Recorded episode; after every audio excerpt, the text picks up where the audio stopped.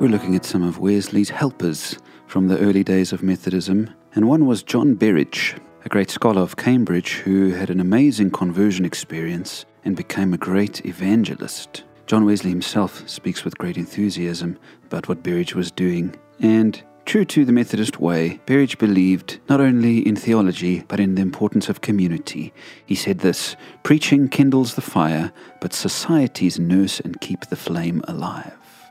That's a great quote, and reminds us of the importance of gathering together as believers and connecting with people of the faith to stay accountable. This was really the strength of the Methodist movement was that Wesley organized the Methodists into societies or churches and then into smaller groups of classes and even smaller groups called bands where believers would lean on each other, ask each other questions, help each other in their week to week life as Christians. And that, as Berridge said, is what really keeps the flame alive. I'm quite sure you know the story of the minister who went to visit a man who hadn't been to church for a while and as they sat at the fireplace, the man said, I don't need to come to church to be a Christian. Then the minister took the tongs and lifted a single glowing coal from the fire and placed it alone on the hearth. And soon it stopped glowing and turned into ash.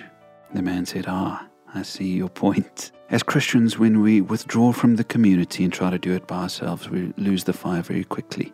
And I wonder how many of us listening are there. Maybe a great bit of teaching inspired us in our faith at one point, but now, especially with the lockdowns, we've just neglected being with the church family, be it online or in person, and our fire has gone out.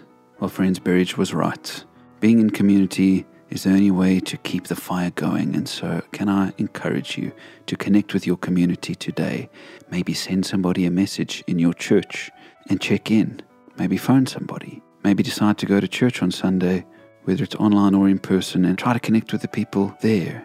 Oh, friends, don't make the mistake of separating yourself from the flock, because your flame will definitely grow cold if you do.